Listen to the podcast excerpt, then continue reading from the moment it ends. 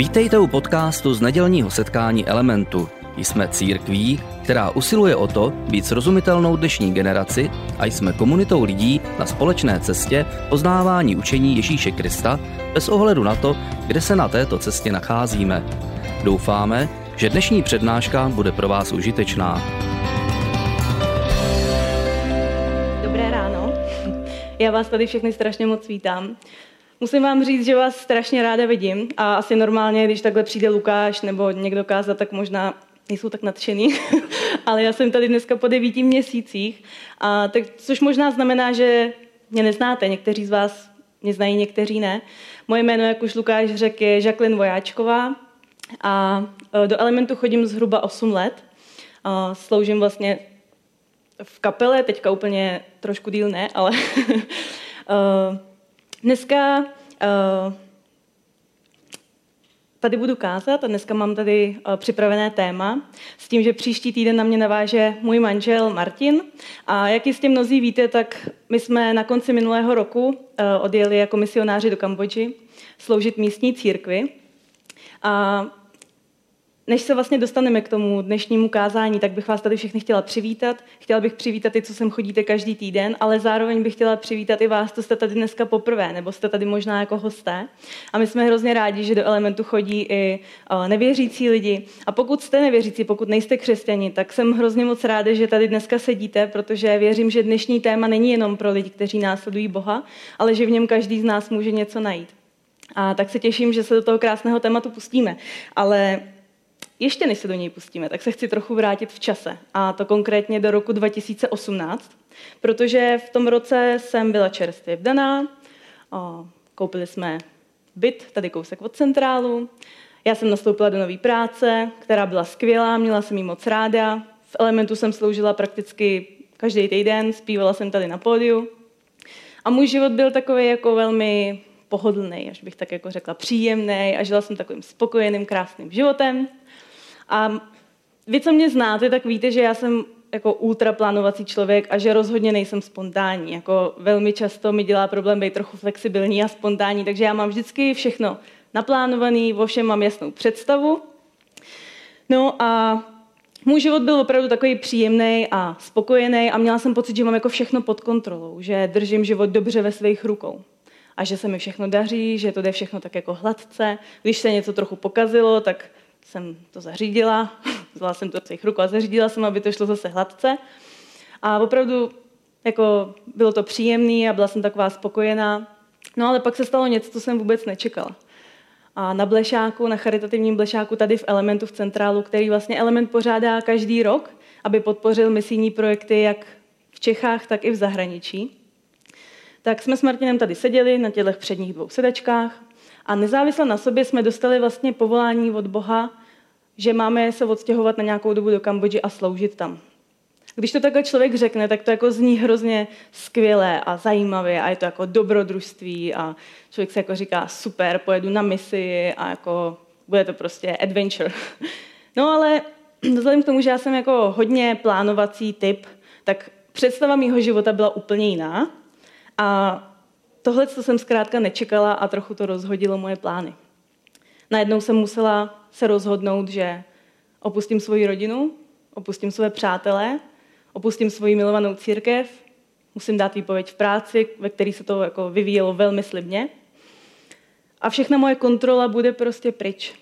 A najednou všechno, co jsem tady budovala ty roky, najednou ztratím. A budu muset začít úplně od začátku.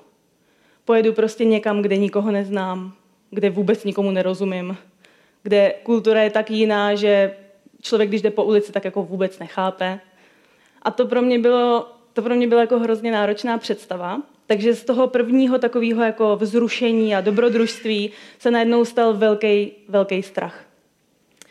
No ale tak nějak to jako běželo, my jsme se na to nějakou dobu připravovali a už jsme skoro odjížděli, všechno bylo zařízené, já dala výpověď v práci, vesele s úsměvem, balili jsme kufry a přišel covid. Takže odlet se musel posunout na neurčito. A ta moje jako jediná jistota vlastně toho odjezdu, že teda dobře, já se zvednu a někam odjedu, byla taky pryč. Takže zase jsem musela začít úplně od začátku. Zase jsem ztratila veškerou kontrolu A vůbec jsem nevěděla, jestli odjedeme, kdy odjedeme, jestli mě vezmou zpátky do práce, protože už jsem dala výpověď. Co budeme prostě dělat? No, každopádně tak nějak měsíce šly, postupně se nařízení uvolňovaly a zase zpřísňovaly.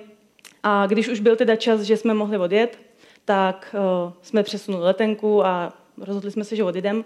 Ale v té mezeře, mezi tím, kdy jsem nevěděla, co bude, jsem, musím říct, asi zažila takový svoje dno, kdy najednou jsem si říkala, já už to prostě nezvládnu. Já vůbec nemám kontrolu nad ničím a vůbec nevím, jako, jak to mám zvládnout. Jak můžu prostě odjet nebo nevodjet, jít do práce nebo nejít do práce.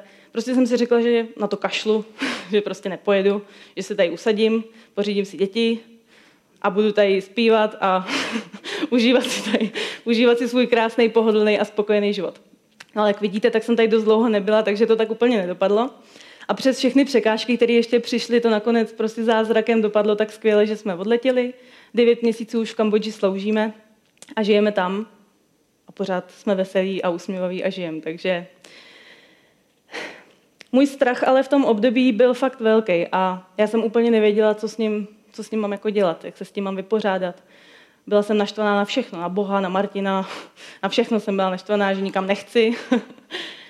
A každý z nás v životě zažívá nějaký strach. Prostě všichni, všichni máme v životě oblasti, které se snažíme mít nějakým způsobem pod kontrolou.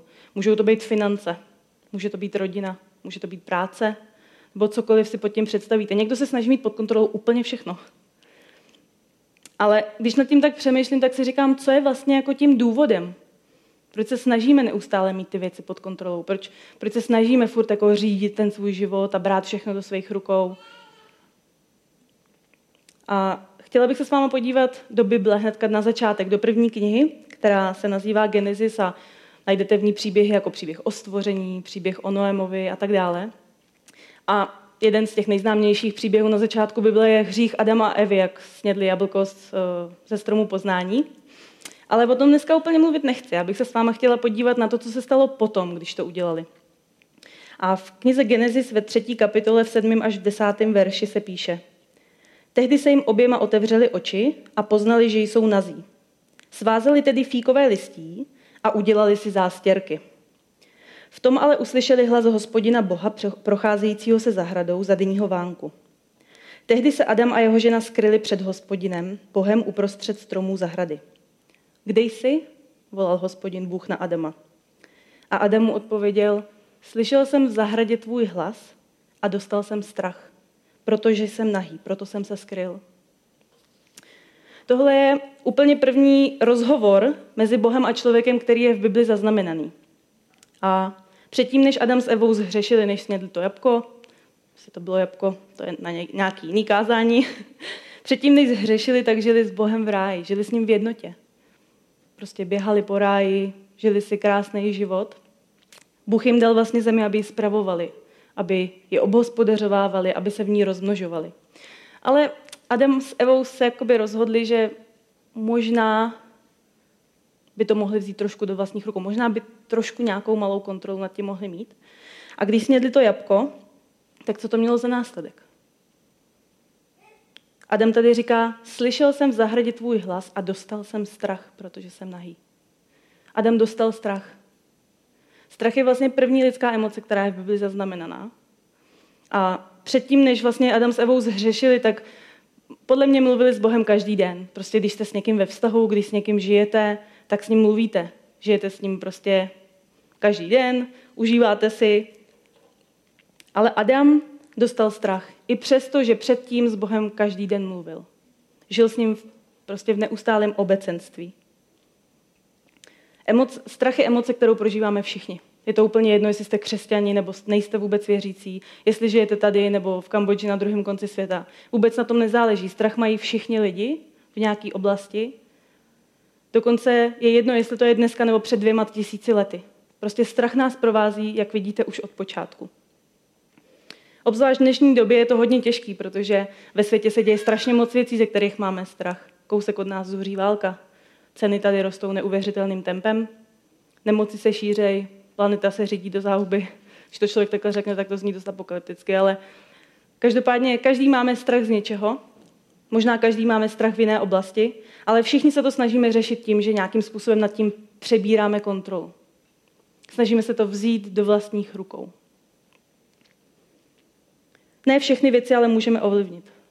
Některé věci zkrátka pod kontrolou mít nemůžeme. Ale v našich životech je spousta věcí, které si říkáme, ale tohle to můžu ovlivnit, tohle to můžu, můžu mít pod kontrolou. Pokud jsi křesťan a jsi následovník Ježíše, tak tvůj strach a to tvoje přebírání kontroly nutně ovlivňuje i tvůj vztah s Bohem a to, jak k němu vlastně přistupuješ. A dneska bych se s vámi chtěla podívat na takové čtyři přístupy, jak můžeme přistupovat k Bohu. I dnešní lidé, i lidé v dřívějších dobách takhle mohli přistupovat k Bohu a vlastně snažili se přebírat kontrolu nad tím svým strachem. A moc hezky to shrnuje Sky Četany ve své knize s ním. První přístup, na který se podíváme, je život pod Bohem. Tenhle přístup můžeme definovat vlastně jako, že Boha vnímáme jako mocnost, kterou se snažíme přiklonit si na svoji stranu nějakými rituály a nějakou morálkou. Takže vlastně věříme, že když budeme plnit všechny přikázání, když budeme dělat všechno správně, když se budeme každý den modlit, každý den číst Bibli, budeme chodit do církve a sloužit věrně a budeme všechno plnit správně, tak Bůh nám bude žehnat. Že budeme požehnaní Bohem právě kvůli tomu, že děláme všechny tyhle věci správně. A tenhle přístup byl hodně a hojně rozšířený v dřívějších dobách, protože dřív lidé věřili v božstva, která ovládají všechny přírodní živly. Takže když měli sucho, tak se snažili přiklonit si božstvo na svoji stranu, udělali nějaký rituál, nějaký tanec deště, aby sprchlo. Nebo prostě, když eh, nechtěli nějakou katastrofu, nebo když se něco špatného dělo, tak zkrátka obětovávali, dělali různé rituály. A i v Bibli můžeme tenhle přístup najít. Ve starém i v novém zákoně, v obou částech Bible. Protože v židovském učení tenhle přístup se objevuje velmi často. A židovští učitelé, které Ježíš kritizoval právě kvůli tomuhle přístupu, striktně dodržovali všechny zákony, které jsou ve starém zákoně napsané. A jenom pro vaši informaci, bylo jich tam víc než 600. Jako já když si představím, že si musím těch víc než 600 zákonů jenom zapamatovat, tak mi to přijde dost náročný, na tož ještě všechny každý den dodržovat a neporušovat, to muselo chtít opravdu velkou snahu. A židovští učitelé ty nároky neměli jenom na sebe. Samozřejmě měli na všechny ostatní, na všechny lidi. Takže se snažili moralizovat i lidi, co ty zákony nedodržovali. A nakonec moralizovali i samotného Ježíše. A těch rozhovorů mezi židovskými učiteli a Ježíšem v Bibli, v Novém zákoně, v evangelích můžeme najít docela dost. Ale já bych se s váma chtěla podívat na jeden konkrétní. Než se na něj podíváme, ale tak si říkáte možná, proč je to tak jako špatně dodržovat boží přikázání. Vždyť přece v Biblii jich máme spoustu a jako dodržovat boží přikázání je přece dobře. Určitě je to dobře, nerozporuju to, ale záleží, jaký je zatím motiv. A problémem právě tohohle prvního přístupu je to, že tenhle přístup nevidí vůbec do srdce člověka. Vidí to, jak se chováme, vidí to, jak plníme teda všechno, co máme, ale už, už nevidí ten motiv v srdci. A když se podíváme do Matoušova evangelia, což je jedno ze čtyř evangelií, která vypráví o, pří, o příběhu a o životě Ježíše Krista, tak v Matoušově evangeliu v 15. kapitole, v 8. až 9. verši se píše Tento lid říká, že mne ctí, ale jejich srdce je ode mne daleko. Jejich uctívání je bezcené, protože vyučují svým vlastním zákonům místo božím. Ježíš tady vlastně říká, že když nemáme srdce u Boha, tak je úplně jedno, co dodržujeme. Je úplně jedno, jestli dodržujeme přikázání 650 nebo 10 nebo 20. Pokud, máme, pokud nemáme u Boha srdce, tak jsme mu na míle vzdálení. Tenhle přístup vlastně nás k Bohu vůbec nějak nepřiblíží. Jenom nás zatěžuje strachem ze selhání, že to nezvládneme všechno dodržovat. Je toho hrozně moc. Dneska jsem nečetla Bibli. Ty jo, Bůh mě asi bude mít méně rád. A tohle to vidíme mezi křesťany často, i já to zažívám ve svém životě. Tenhle přístup nás prostě zatěžuje strachem ze selhání a vinou. Že když nebudeme všechno plnit, tak Bůh zkrátka nebude na naší straně. Bůh nás nebude mít tolik rád. Bůh nám nebude tolik žehnat v životě. Pak máme druhý přístup. První byl život pod Bohem a tenhle je život nad Bohem. A ten můžeme definovat tak, že Boha vlastně vytlačujeme trochu do ústraní a snažíme se převzít vládu nad svým životem pomocí nějakých efektivních principů. A tenhle přístup přišel hodně v osvícenské době, protože vlastně v tu dobu se začaly, začaly lidé objevovat přírodní zákony, začali chápat víc svět jako, jako svět, který je řízen přírodními zákony, ne žádným božstvem nebo nějakou mocností, která ho ovládá. A tak se snažili objevovat všechno možné a začali chápat víc svět jako nějaký stroj, který prostě řídí přírodní zákony. A že když pochopí všechny přírodní zákony, když všechny objeví, tak prostě pochopíme svět a můžeme ovládnout a budeme mít všechno pod kontrolou a bude to super. Ale v tomhle tom přístupu vlastně žijeme pořád. Stále objevujeme nové a nové věci. Dřív, když člověk byl nemocný, tak šel obětovat božstvu, aby se uzdravil, nebo udělal nějaký rituál, nebo šel za šamanem případně v nějakých kmenech. Ale dneska, co uděláme? My jdeme si koupit i balgin, anebo zajdeme k doktorovi. Protože prostě stále objevujeme nové věci. Ale furt jsou na světě nemoci, na který nemáme lék. Furt je na světě spousta věcí, na které jsme ještě nepřišli, které nemáme pod kontrolou a které nemůžeme úplně ovlivnit. Snažíme se svět pochopit, jak funguje a jak ho ovládnout skrze přírodní zákony. Ale pořád máme na světě zlo. Všichni máme strach z toho, co může přijít. Nikdo neví, co přijde zítra. Nikdo nečekal, že přijde covid. Prostě stále jsou na světě věci, které nemůžeme ovlivnit, které pod kontrolou nemáme a které se zkrátka budou dít. Eh, když jsem tak jako zkoumala na internetu, nedoporučuji úplně dávat do vyhledávače nejbizarnější příručky nebo tutoriály, protože já jsem přesvědčená o tom, že dneska existuje příručka nebo návod nebo tutoriál úplně na všechno.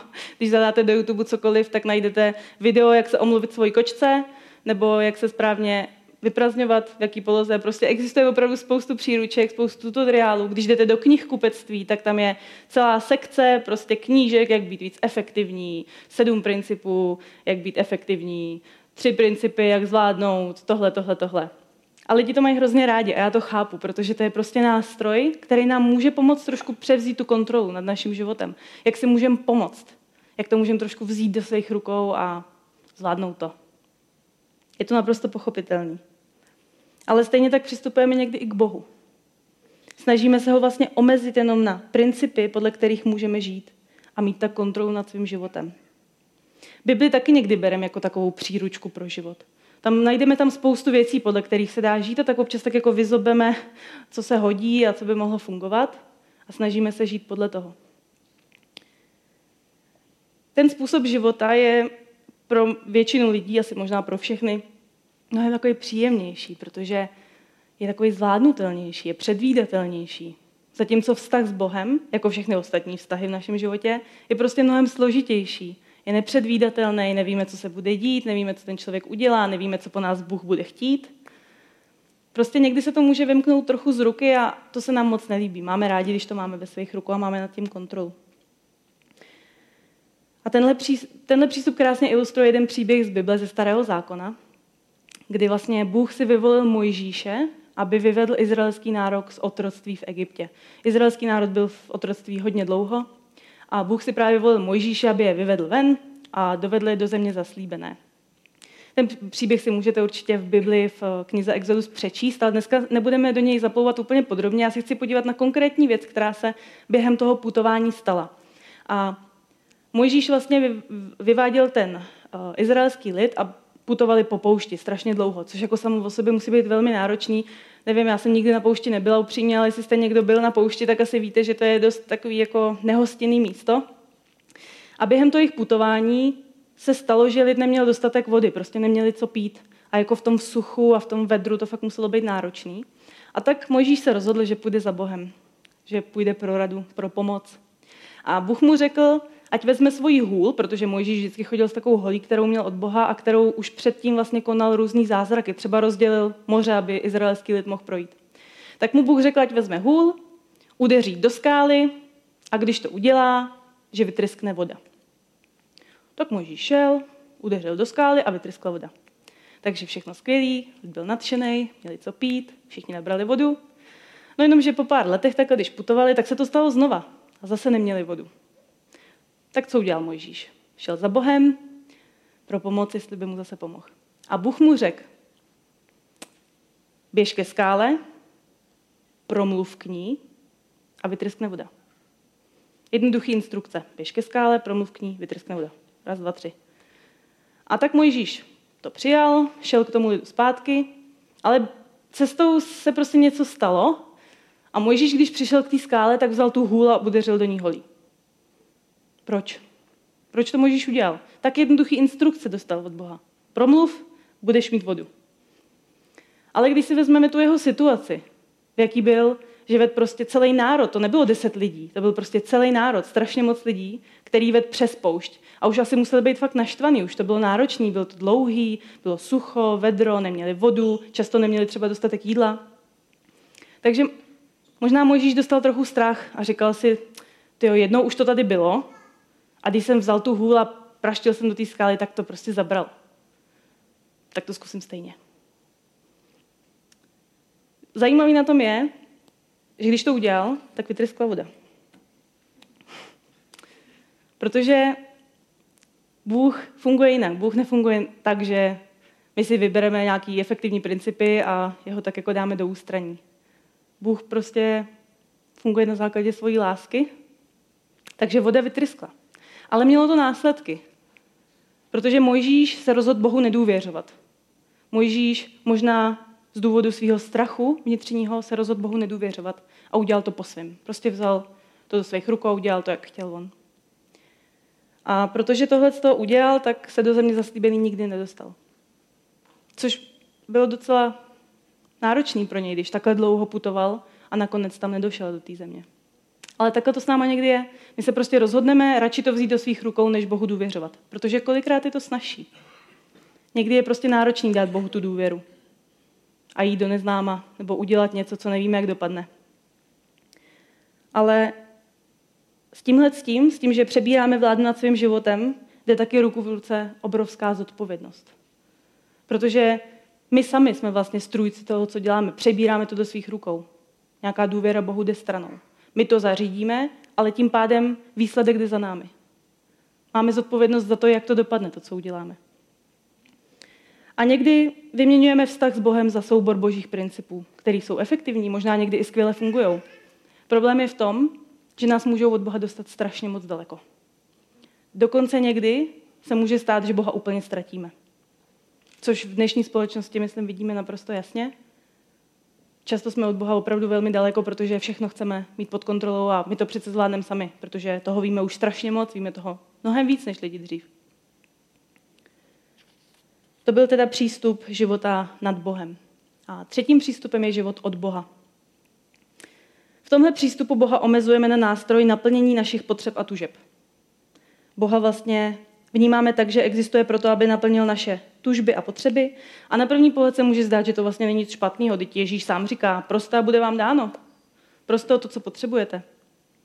Takže v čem je vlastně ten problém? Problém je v tom, že když k Bohu přistupujeme jenom tímhle přístupem, tak se z toho přijímání stává to nejdůležitější v tom vztahu s Bohem. Možná jste někdy slyšeli o evangeliu prosperity. Někteří kazatelé nebo některé i církve, někteří lidé ho zkrátka razí, že Bůh je tady vlastně od toho, aby naplňoval naše potřeby a naše tužby a že On nám chce dávat všechny dobré věci. Ale když k tomu přistupujeme takhle, tak nás to přivádí ke konzumnímu životu, kterým vlastně jenom tak jako projíždíme, aniž bychom v sobě udělali nějaké změny Možná si nalepíme rybičku na auto, ale jinak jedeme životem dál. A bereme tak Boha jako nástroj k dosažení svého cíle a zdá se nám to jako taková lepší, duchovnější a morálnější, ušlechtilejší metoda, protože to má boží nálepku. A není nic špatně na tom Boha prosit. Není nic špatně na tom od Boha žádat, ale pokud o, náš vztah s Bohem stojí pouze na tom, tak se vlastně dostáváme do středu a chceme, aby Bůh kroužil okolo, okolo nás. Někdy z Boha děláme takový automat, do kterého hodíme mince, navolíme si A5 a vypadne nám to, co potřebujeme. Ale takhle Bůh nefunguje. Tento způsob života nás stejně jako ty první dva k Bohu nepřibližuje. On nás jenom rozptiluje. Rozptiluje nás od toho, co se nám v životě děje. Máme spoustu věcí, spoustu zážitků a jsme rozptýleni. A moc hezky to schrnuje C.S. Lewis ve své knize Problém bolesti, kde napsal Bůh k nám potichu mluví uprostřed našich rozkoší. Hovoří v našem svědomí, ale nahlas křičí v našich bolestech. Je to jeho megafon, kterým burcuje hluchý svět. Naplňujeme svůj život nedůležitými věcmi, abychom se rozptýlili od těch obav a strachu. Ale od té bolesti nás to nevysvobozuje. My se rozptylujeme a bolest potlačujeme. Ale Bůh na nás křičí v naší bolesti. Jenomže my se tak rozptýlíme a přehlušíme se všem možným okolo nás, že Boha nemůžeme vůbec slyšet. Pokud přistupujeme k Bohu tímhle způsobem, zase ho ctíme svými rty, ale naše srdce je od něj daleko. My se v našem životě už nesnažíme o vysvobození často, ale pokud přistupujeme k Bohu tímhle způsobem, tak je to hlavně o pohodlí. A posledním přístupem je život pro Boha. A tady vlastně před Boha stavíme naše poslání a náš význam našeho života, smysl našeho života. Což jako samo o sobě nezní úplně špatně. Protože se snažíme prostě, aby náš život byl smysluplný, aby, aby měl nějaký význam. Nikdo nechce žít bezvýznamný život. Snažíme se hledat boží poslání pro náš život. Sloužíme v církvi. Někdo jede na misi.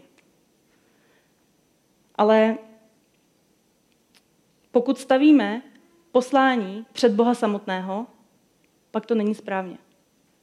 Takže tenhle přístup sice hledá boží poslání a smysl našeho života, ale staví ho před Boha samotného. A v Bibli, když se podíváme do Bible, tak tam najdete strašně moc lidí, kteří měli opravdu důležitý poslání. Byli Bohem vyvolení pro něco. Když se podíváme do Nového zákona, tak máme apoštola Pavla, který napsal většinu Nového zákona v podobě dopisů církvím a ten měl opravdu velký poslání. Ale předtím, než se stal křesťanem, tak byl velmi horlivým židem a zabíjel křesťany, pronásledoval je. Protože věřil, že to je falešné učení a že to ublíží židovskému učení. A dělal to pro Boha. Dělal to pro Boha. Ale pak k němu promluvil Ježíš, skříšený Ježíš a Pavel se obrátil a najednou se z něj stal člověk, který byl pro první církev jeden z nejdůležitějších. Šířil evangelium různým národům, různým církvím. A později uh, můžete si klidně ten Pavlův příběh přečíst v knize Skutky, v Novém zákoně, což je ta tenčí část uh, Bible. A vlastně, když se na to podíváme, tak Pavel měl opravdu důležitý poslání. On šířil evangelium, cestoval, byl několikrát zatčen, trpěl. Takže by se vůbec jako, nebyli bychom asi překvapení, kdyby to jeho poslání bylo středem jeho života. Ale Pavel to takhle nikdy neměl. Pavel nikdy neříkal, že smyslem našeho života je dělat pro Boha víc. Pavel žil to svoje poslání, ale to jeho poslání vedlo k určitému cíli a tím cílem byl sám Bůh. Nikdy nestavil to svoje poslání před Boha. Přístup života pro Boha staví bo- boží poslání před něho samotného. A tím, že se snažíme stále dokazovat svoji hodnotu a svoji významnost toho života, tak to v nás živí takový strach z nedostatečnosti, že zkrátka to furt není dost, furt to jako nejsme dostateční, furt, furt to není ono. A brání nám tak zažívat dokonalou lásku, radost a pokoj, kterou pro nás Bůh má. A tak jsme si představili tyhle čtyři přístupy. Život pod Bohem, kde Boha vnímáme jako mocnost, kterou si musíme rituály a morálkou přiklánit na svou stranu. Život nad Bohem, kde Boha vytlačujeme do ústraní a snažíme se převít, přezít vládu nad svým životem na základě efektivních principů. Život od Boha, kdy Boha omezujeme na nástroj naplnění našich potřeb a tužeb. A život pro Boha, kde stavíme to naše poslání a význam našeho života před Boha. A možná se někde nacházíte v některém z těch čtyř principů, možná se nacházíte ve více. Já myslím, že každý z nás se někde určitě najde. A každý inklinujeme trochu k něčemu jinému. Ale pokud teda žádný z těchto přístupů neřeší náš strach a jen ho potlačuje pomocí té kontroly, tak jak, jak se s tím strachem máme vypořádat? Jak, jak máme teda k Bohu přistupovat? A poštol Jan, který byl jedním z Ježíšových nejbližších přátel a v Bibli o sobě píše jako o učedníkovi, kterého Ježíš miloval, tak napsal ve svém prvním listu, ve čtvrté kapitole v 18. verši. V lásce není žádný strach. Láska, jež došla naplnění, zahání strach pryč, neboť strach přináší muka. Kdo se však bojí, nedošel v lásce k naplnění. Bůh je dokonalá láska. A strachu nás zbavuje jeho přítomnost. Ne naše snaha ovládnout ho nějakou morálkou nebo nějakými principy. Když zažijeme boží lásku, pravou boží lásku, tak budeme toužit s ním být pořád. Budeme ji chtít zažívat prostě pořád. Budeme chtít být s Bohem v neustálém spojení. A jedinou cestou, jak se vymanit z neustálého koloběhu, strachu a přebírání kontroly, je život s Bohem. Život s Bohem. Co ale život s Bohem znamená? Tak se to jako lehce řekne. Ale jak to vypadá, takový život s Bohem? A myslím, že nejlepší odpovědí na tuhle otázku je život Ježíše Krista. Když se podíváme na život Ježíše a čteme o něm v evangelích, tak vidíme, že jeho život byl protkaný láskou od začátku až do konce.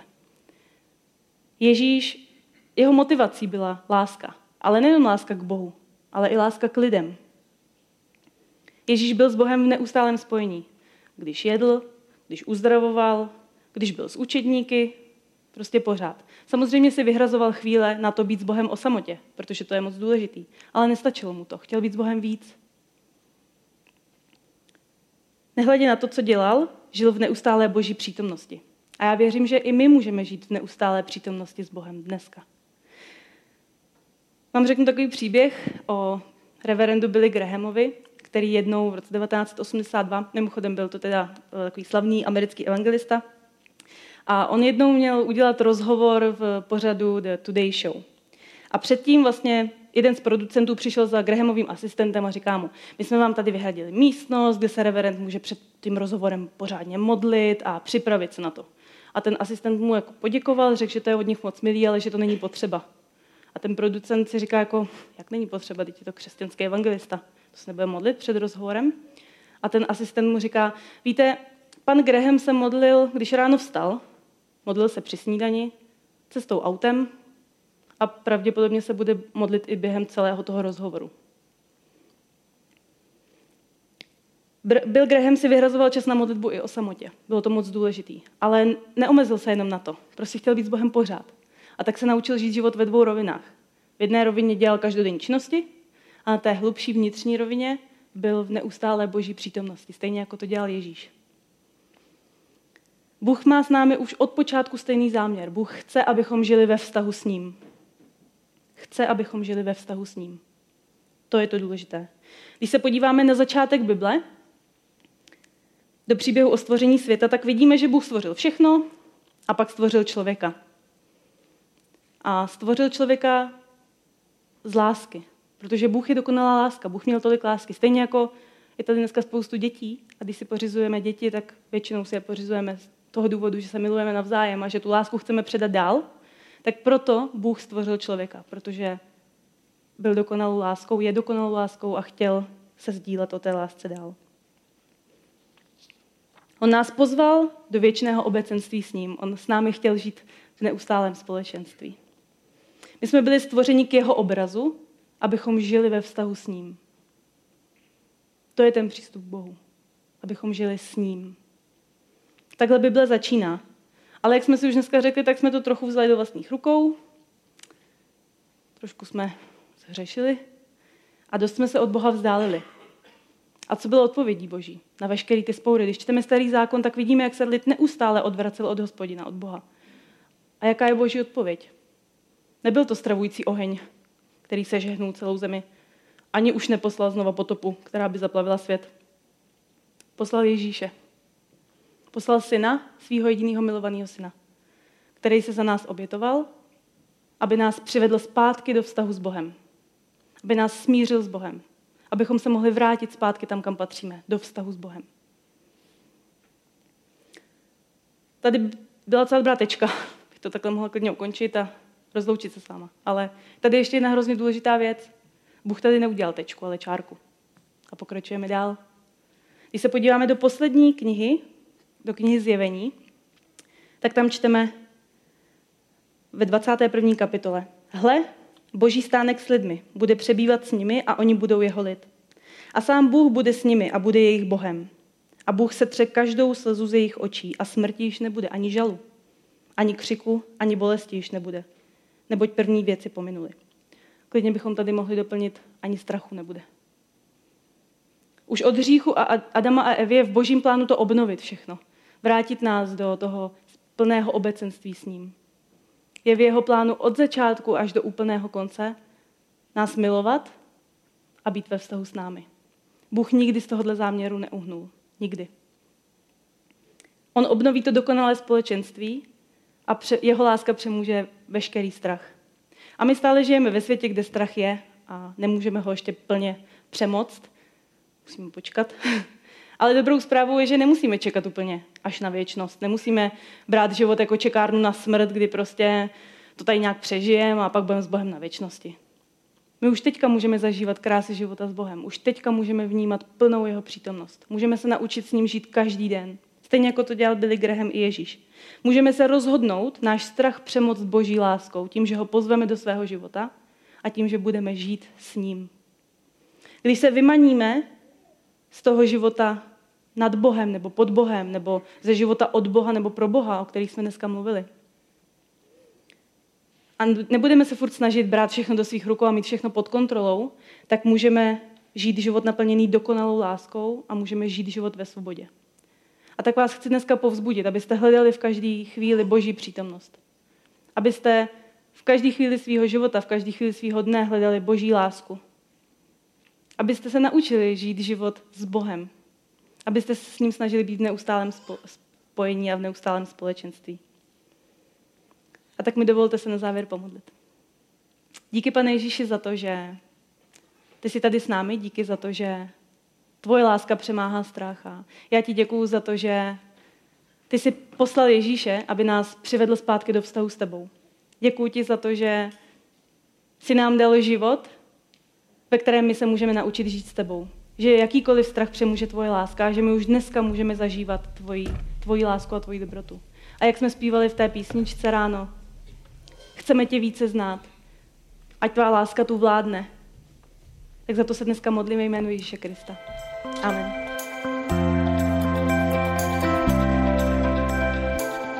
Děkujeme za poslech přednášky z nedělního setkání Elementu. Budeme rádi, když nás navštívíte také naživo, a to každou neděli od 10 hodin ráno v kině Biocentrál v Hradci Králové.